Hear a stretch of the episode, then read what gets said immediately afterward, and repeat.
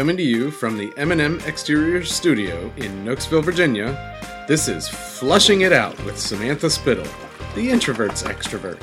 She talks to people so you don't have to. For now.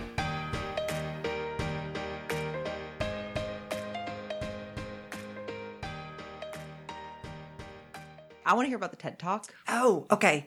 So How did that come about? so- because that was huge for your It's- business and yourself. It's crazy. Yes, it was huge. So it was 2017. My son was dating this lovely girl. I love her. And she and I were at the mall. He was babysitting. So it was kind of a reversal there. I was out with her. He was babysitting. Anyway, Fun. we were at the mall and we were getting smoothies. And she just asked, which is, I thought, a, a really, she was only 16 at the time, very insightful question. She said, Mrs. Thomas, if you could do anything in the world, what would it be? And at that point in my life, I wasn't doing a lot of that type of introspection. So I thought, hmm. and so it came to me pretty quickly. And I said, you know, I would do speaking. And I said, and I would speak on big stages to a lot of people and I would travel around to speak. And I'd never said those words out loud. And I, I'd never really let myself even think them. And I'm not sure why it came out in the middle of the Dulles Mall, but it did. And it was just that moment and her asking me and so genuine and innocent. And so that was a Saturday night. Monday morning, I was in the shower. And I, I mentioned earlier, one of the ways to get unstuck is to move. But Yeah. my best ideas are either moving or showering. Yes. and so, yes, always in the shower. so I was in the shower and my talk came to me. It started to unfold in the shower because I thought, well, what would I say? And at the time I wasn't thinking TED Talk, you know, Yeah. whatever. but if you were to speak, If- what would you speak about? What would, what I would say? your message What be? would my message be? And most of it, almost all of it, just really came to me in the shower. Even I start my TED talk with the word overwhelmed and I let that word hang there for a second. And even that came to me very specifically. Like, this is what you need to talk to people about being overwhelmed. How do you how do you get out of that? People don't want to be overwhelmed. And what do they want? They want peace. And so how do you get there? What causes the overwhelm? How do you get to the anyway, it's just all like bleh, just like started coming out in my brain in the shower. And so three hours later, I got a phone call from my son, my someone I'd known for a lot of years. He had coached my son in track. And unbeknownst to me, I was completely unaware, he had applied for the TEDx license for Ashburn. Hmm. And it's a long process. And they're very picky about who they give it to and mm-hmm. the processes that you follow and things like that. And so he had applied, but the actual license hadn't come through yet. So he had speakers lined up for this event that I didn't know anything about mm-hmm. that didn't want, a couple people backed out. They didn't want to come to Ashburn, Virginia to speak to a room full of people. They wanted to do a TED talk. Mm. And so mm-hmm. they wanted to stand on the red dot. And so he was only two weeks out and he didn't have the license yet to call it TEDx Ashburn. And so a few people had backed out. wow. And so he called and he was talking and I still didn't even realize where he was going with this. And he was mm-hmm. talking and he he said, he said, I think you have a message to share. And I said, you know, it's so funny you say that, blah, blah, blah. And I kind of caught him up and I still wasn't getting it. And eventually he said, well, I was talking to so and so and she's helping me fill this back up. And she said, we need more women. And, and I still wasn't getting it. and he said, do you want to do a TED talk or not? And my mouth, my mouth did what yours just did. just fell open and I was scared to death. And I said, yes. But you did it and you said and I yes. said yes. And he said, okay, it's in two weeks. And then I started to shake a little bit. Yes. Oh, and love it. so I, so I, I started writing it out. I started thinking about it. And so it was on, it was on a Thursday. The weekend before I flew to Florida to see my college roommates, I still wasn't ready. Still hadn't written out the whole talk. I wrote a lot of it on the beach. I wrote a lot of it on the airplane. It was it was just really it was something neat and full circle about my life writing it with them because they're my oldest and dearest friends i've known some of them from high school and so it was really really cool just all poured out i you know asked them questions and so i got home on a monday I still wasn't ready. We had the run through on Wednesday. And keep in mind, I'm the only person here who I didn't I wasn't really vetted. Yeah. Just the the guy putting on, you know, knew me and asked me, so I didn't have to audition. I didn't the people didn't know me. I didn't go through the right process. And I speak a lot, but I got there and my son had had a track meet. I run in and I thought it was just to find out about the mics and the stage and how is it all going to work. No, they wanted to hear. Oh. And so I got up there and something happened that has never happened before or since. And I got the first couple of lines out and that was it. I froze. And so the room wasn't full, but it was all the speakers and the tech people and uh, people involved at the event. And so I made a joke and I said, well, let's hope that doesn't happen tomorrow. and, um, and then by the time I made the joke, it came to me and then I kept going on. But still, there were a lot of stares and a lot of hesitant looks. And so the next day, it went great. I actually did, I've never done this before, but backstage, I did like the whole Superman pose and I really like did breathing exercises and I like grounded myself into the earth, like everything I'd ever learned about Yes, how to be centered. mindful. So Yes. here's the question: How did you not shut down? So the day before Mm-hmm. you froze. How did you not let that eat away at you all night until the next day? So in the car, so I left there and I was frustrated. Obviously, you're like, don't cry, don't cry, don't cry, don't Yeah. cry. And in the car on the way home, I said it out loud and it was perfection. The whole talk. The whole talk. oh my gosh! I, as I was driving, you. I did the whole talk. And my talk, I think on YouTube, it's 11 minutes and 44 seconds. But I did the entire thing in the car on the way home and it was perfect. And I thought, okay, no, that was just a it. glitch. That was Yep. just a glitch. Now I ran through it a bunch more times, but I finished. Well, what, what was funny is during it. So when I watch back my talk, the beginning part makes me uncomfortable because I think I'm smiling too much. Hmm. But what was happening is those people that had been there the night before, you know, they're interspersed throughout the audience. And as I was talking and as I was going and I was up there and I was doing great, everyone in the audience was smiling and nodding like, oh my gosh, you're doing it. You're doing it. Good job. thumbs up, thumbs up. and so I feel like I'm smiling too much when you watch Yeah. it because what was happening is I was making eye contact with these people that Yeah. were beyond relieved. Like, oh. Thank goodness. she's not tanking. Oh, that's awesome. but but the second I was done, you know, go backstage and I came around and one one of my well, a bunch of my friends were there, which was really really sweet, and a lot of people from my lead chair and the chair just a lot of support. But I came around and my one friend was towards the back, so I sat down next to her.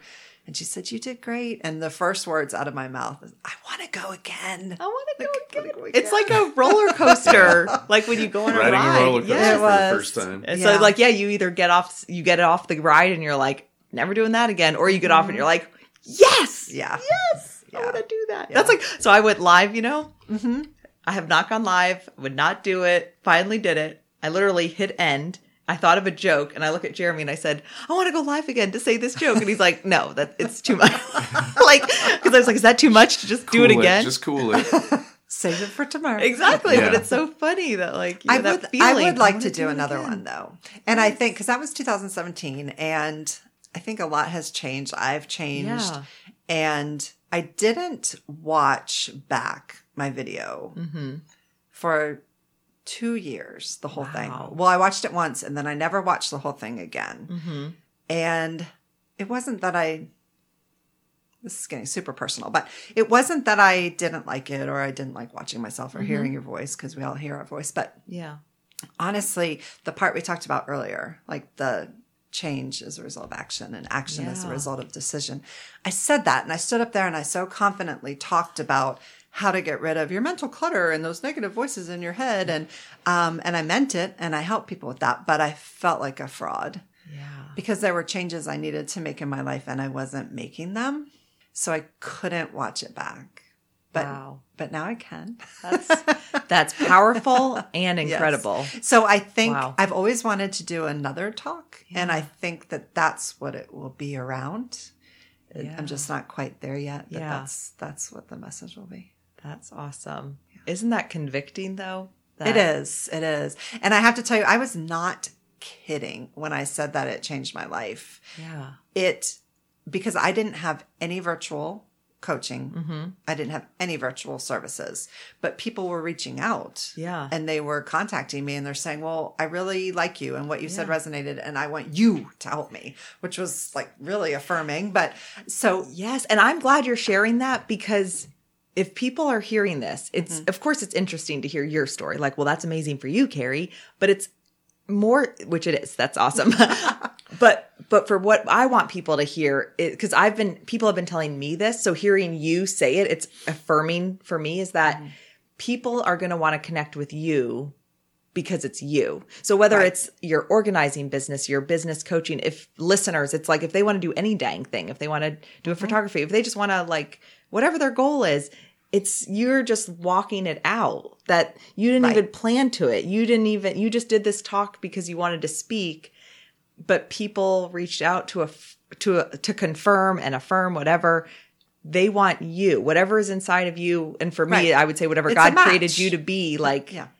that's just yeah. so it's a match cool. to what they need. Right. So thank you for sharing that and you because like I said that's what I want people to hear is like whatever it is about you because I'm telling myself this too same thing I feel like Mm-hmm. if I were to listen to this I'd be like oh I'm saying you should go out of your comfort zone and do something but Mm-hmm. like I know the things that I'm not doing so I do have to tell you one more cool thing though of Please how do. it came full circle because remember what I told her was that I would travel and I would speak Yeah. on big stages and things like that. Well, it took two, I mean, it's been almost two and a half years since Uh-huh. my talk, but those things are happening directly as a result of my talk. So crazy So I'm speaking in November to my first true big, big crowd. He said there'll be anywhere from 500 to 1500 people there. awesome So that's my first truly big crowd. And then just yesterday, I confirmed my first overnight, like actual traveling two times next year, once in July and once in October. I will be speaking to an executive women's retreat at a like world class resort. that's incredible and if you need someone to go with you yes I am available Sadly, it's only been 24 hours and you're already like fifth in line. I know dang it you know everyone you mentioned that too is like I'm there exactly I'm there. but but it's really happening congratulations. and so i think it, it was a big lesson to me because ah, i was love it. always minimizing my dreams yeah and she she made me say them out loud and they're actually really happening and if you go back I mean if i she need to wouldn't- take her yeah, that's what i need Ah, to do there you go. i need to take her with me There you go.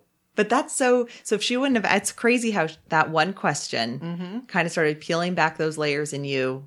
You were. It's just. it's gosh, it's amazing It all lined up from ways that we just didn't even It is think about. amazing. Any other thoughts from you, Jeremy? Oh, so there was a, a one point during the in the beginning where there was the question, "What's the worst that can happen?" Mm-hmm.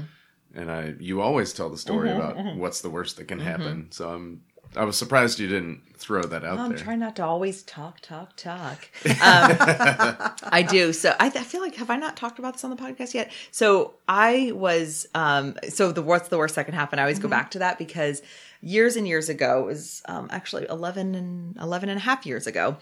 I was getting ready to go to my best friend's wedding. And so I had just gotten married a couple months beforehand and was traveling. So, of course, no kids yet, but I was taking a train because Jeremy was going to drive and meet me later. So, my mother in law was driving me to the metro station, and I had to take a metro to the train to this other train.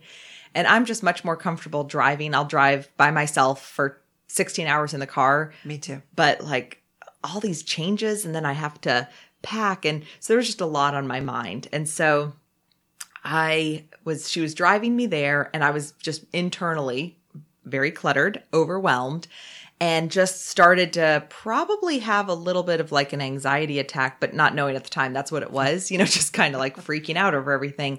And his mom is very calm, not a worrier. And so she's like, Well, what are you worried about? And I'm sure I said it. And then she goes, Well, what's the worst that can happen? And so I'm sitting there and I'm like, Well, I guess the worst thing that could happen is I could die. Like, uh, uh, because I just went straight to like, the ultimate worst yes, like that's the worst thing I could think about. Um, because I knew logically that I could say, "Oh, I might forget this or that," and there'd always be like a, "Well, that's not a big deal. That's not a big deal." So I went straight to the worst. I could mm-hmm. die. How is she going to come back at that one? and she, I remember she just looked at me so calmly, and she was like, "Hmm," shrugged her shoulders, like, "Well, then you'll be in heaven, and everyone will miss you, but life will go on." And it was like, "Dang, you're right." Like. If death, and I mean, whatever your thoughts are on death, you know, but for me, if, if that's, you know, you're right. Like life will move on and yeah, it'll be sad, but so like all the other stuff, like that was the biggest thing I could think of. And it was just, and it wasn't meh. even that bad. Yeah. My mother in law had a similar message when I first got married. I don't remember why. It's so funny. Those great mother in laws. I Mm-hmm. don't remember why, but I, something was going on and I was getting all frazzled and worked into a, Yeah. a, a tailspin. And she said, Will this matter in five years? yeah. And she said, just use that as a guiding question. If it won't matter in five years, then you can relax a little bit. If it will, then yes, you need to figure it out. But will it matter in five years? So good. Such wisdom. I feel like my mom did the same thing. I remember being on a road trip and the kids, you know, I had toddler and babies and I was freaking out. And I remember her just kind of like, it's just not, you know, she has, you have the perspective of life when you realize, I think that's mm-hmm. why when you just, you look back, you're like, oh, it seemed like such a big deal and so overwhelming. I always but- tell people if there's one thing I could change about raising my kids, mm. I would worry a lot less about what they were wearing. oh, girl, speaking my language. I mean, I especially with my older one, you know, you, you get better as it goes, but I just I fought with him too much about what to wear. Yeah. And now really, I mean, he's 23 and he has a great job and he's in graduate school and he has a wonderful girlfriend and like he just got a dog. I mean, does it really matter what he wore when he was 2 years old? Like that is the one thing I would change. I love it. So I've gotten that advice. I feel like so because I just love chatting with people, and so for Mm-hmm. me, that's something I took off the beam many many years ago. So I've you know the kids. Connor just went to church last week in like athletic clothes because he got himself dressed, and then he wasn't going to go because I was homesick. I mean, my daughter was homesick. Mm-hmm. And at the last, I started to say to him, Hey, you need to put on church clothes. And he immediately was like shutting down, like he didn't want to do it. And I thought, yes, I could get into the whole, like, you, you kids can't do that, blah, blah, blah. But uh, like, who cares? And then he changed his mind and he wanted to go to church. And I thought, should I bring up the clothes again? You know, I know and what's thought, ultimately more important? if he wants to go to church, who cares? So, Mm-hmm. you know, I had to put, take, take off that little like, what are people going to think? And be like, who cares? I know. Who cares? I mean, there are time and place to be respectful, and you need to teach your kids Yes. how to show up to a job interview and Yes, all those type of things. But the overall, Yes. But at seven years old, When I- they're like, little, yeah, like yeah. even and even seven, that could be. But like, yeah, they're not. I have time because I, I feel like what Jeremy and I did a lot when we were raising our kids when they were younger. I mean, they're still young, seven and nine, but we can't do it because if we do it this one time, if he wears athletic clothes to church, he'll think he can show up at a job interview wearing. No, it's like that's he's that's where- for life. Yes, like because that's where I feel like brains go. You know, if, if you sleep, you know, you don't want your kids to sleep in your bed. If they sleep in your bed one time, you're suddenly co-sleepers, and we're not going down that path. And it's like, doesn't happen over one. Chill, like relax. So if uh, if if the one thing you would change is to worry less about what the kids are wearing, what does that free you up to think about? Well, probably my best memories with my boys was reading to them. Oh, I spent a lot of time, and they're both amazing readers and writers. So that's a that's a tip for you right there. You Yeah, cannot thank read to your children too much. Oh. I could get up on a soapbox, but could I just um, let them read because they do read a lot on their own? Nope, you have to keep reading to them. You have to keep reading to them. But anyway, I think it would have freed me up like let's read one more book before we leave the house kind of thing, you oh. know, like instead of fighting or tears or it just would have been more relaxed. I mean, I want them to think back and have we talked about when you state your vision like you Yeah. have to like what's the feeling Yeah. and so mm-hmm. I want them to think back and remember the feeling of my love. Like I tell clients that all the time. They're not going to remember if your kitchen counter was always clean. Mm-hmm. They're going to remember what it felt like to be in your kitchen. yeah.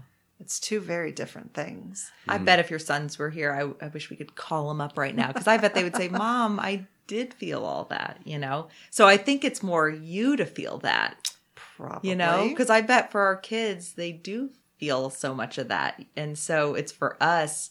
I think about what's the stress that I was under, so that I could have enjoyed the moment more. Mm, that's good. Because I bet they have all those happy memories, but for you to have that, I don't know, just just my little take. No, you're probably right. So, because I think about that, we we did some parenting stuff, read some books of, you know, I don't know when the kids when I was just dealing with the stress of it, and I remember one of the things was the family mantra. Oh, I should have said this earlier. Sorry, oh, go Please- on. I'll come oh, back to it. Oh, but just oh, good. I'm glad it sparked it. Um, but for us, it was happy, peaceful, loving home. And so we've said that Okay. with the kids, like, like okay, we want it to be a happy, peaceful, loving place, Mm-hmm. and it can still be crazy, but peaceful as far as like just feeling good. So we use that as going back to is that on par with how we want to live our life. So anyway, what did it spark? No, it just sparked it. You said like, "What's a book that was life changing?" And my kids are past this, but it keeps coming up with friends, and Mm-hmm. I keep passing this book around. It's called "Yes, Your Teen Is Crazy."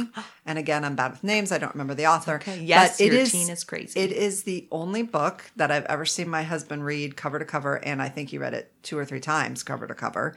We've loaned it out to 10, 12 friends.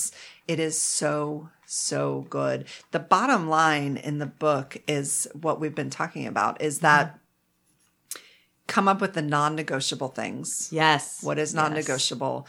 And then everything else, just relax about it. Let Mm-hmm. it slide. Let them have the freedom to explore. Let them feel that autonomy. And it's really, really good because he is now an expert in all these degrees and all this Mm-hmm. type of thing. But he starts off the book in the very first chapter telling a story, and you're thinking, oh, this person's going to be like life in prison, like this horrible, horrible person, and all they did. Well, it's him. And and that's the point of the book is that he he did all these things and that yes, your teen's crazy. And then he goes into the science of it and the whole, Yeah. you know, prefrontal cortex and all that kind of stuff. Yeah. But it is the book I've loaned out and the book that I would suggest to people more than anything. That's so good. I love that you said you have Mm-hmm. the non-negotiables because I feel like that's where and that's where we compare ourselves to other fam like other parenting or people. Mm-hmm. And you could not even parenting, it's anything in life, but we all have I think different non-negotiables, Right. Mm-hmm. but we judge each other by things others might let slide, but they might have a non-negotiable that we don't have. Right. And, so and good. not having too many non-negotiables. Yeah. It just frees your kids up to be themselves and to feel like they're in control, which is the battle. The battle is always for control. so, interesting. Mm-hmm. Thank It's you a for that. Very, very good book. I would loan it to you, but I already have it loaned out right now. That's all right. I think I'm going to need to get it. Yeah, Carrie. we might have to get it so we can read Yeah. it and Yeah. then loan it out. Well, thank you again for coming. Thanks Oh, you're for joining us on the after show, and I hope you will maybe come back one day. yes, definitely. It's So- very fun. Anything else, Jer? Look for Clutter to K- Clarity on YouTube. Yes. Yeah, we'll be watching that. Thank you. All right. Thank you. Yay.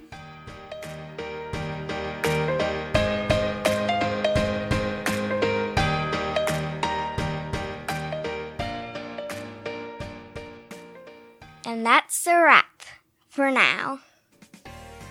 Thanks for listening to Flushing It Out with Samantha Spittle. Music provided by twinmusicom.org. Song titled Night at the Dance Hall. Sound editing by me, Jeremy Spittle. A special thanks to our studio sponsor, M&M Exteriors. Visit their website at mmexteriors.com for all of your roofing, siding, and gutter needs in the Northern Virginia area. Visit our website at flushingitout.com and be sure to subscribe. This has been a Spitfire production. That was the greatest thing I've ever heard.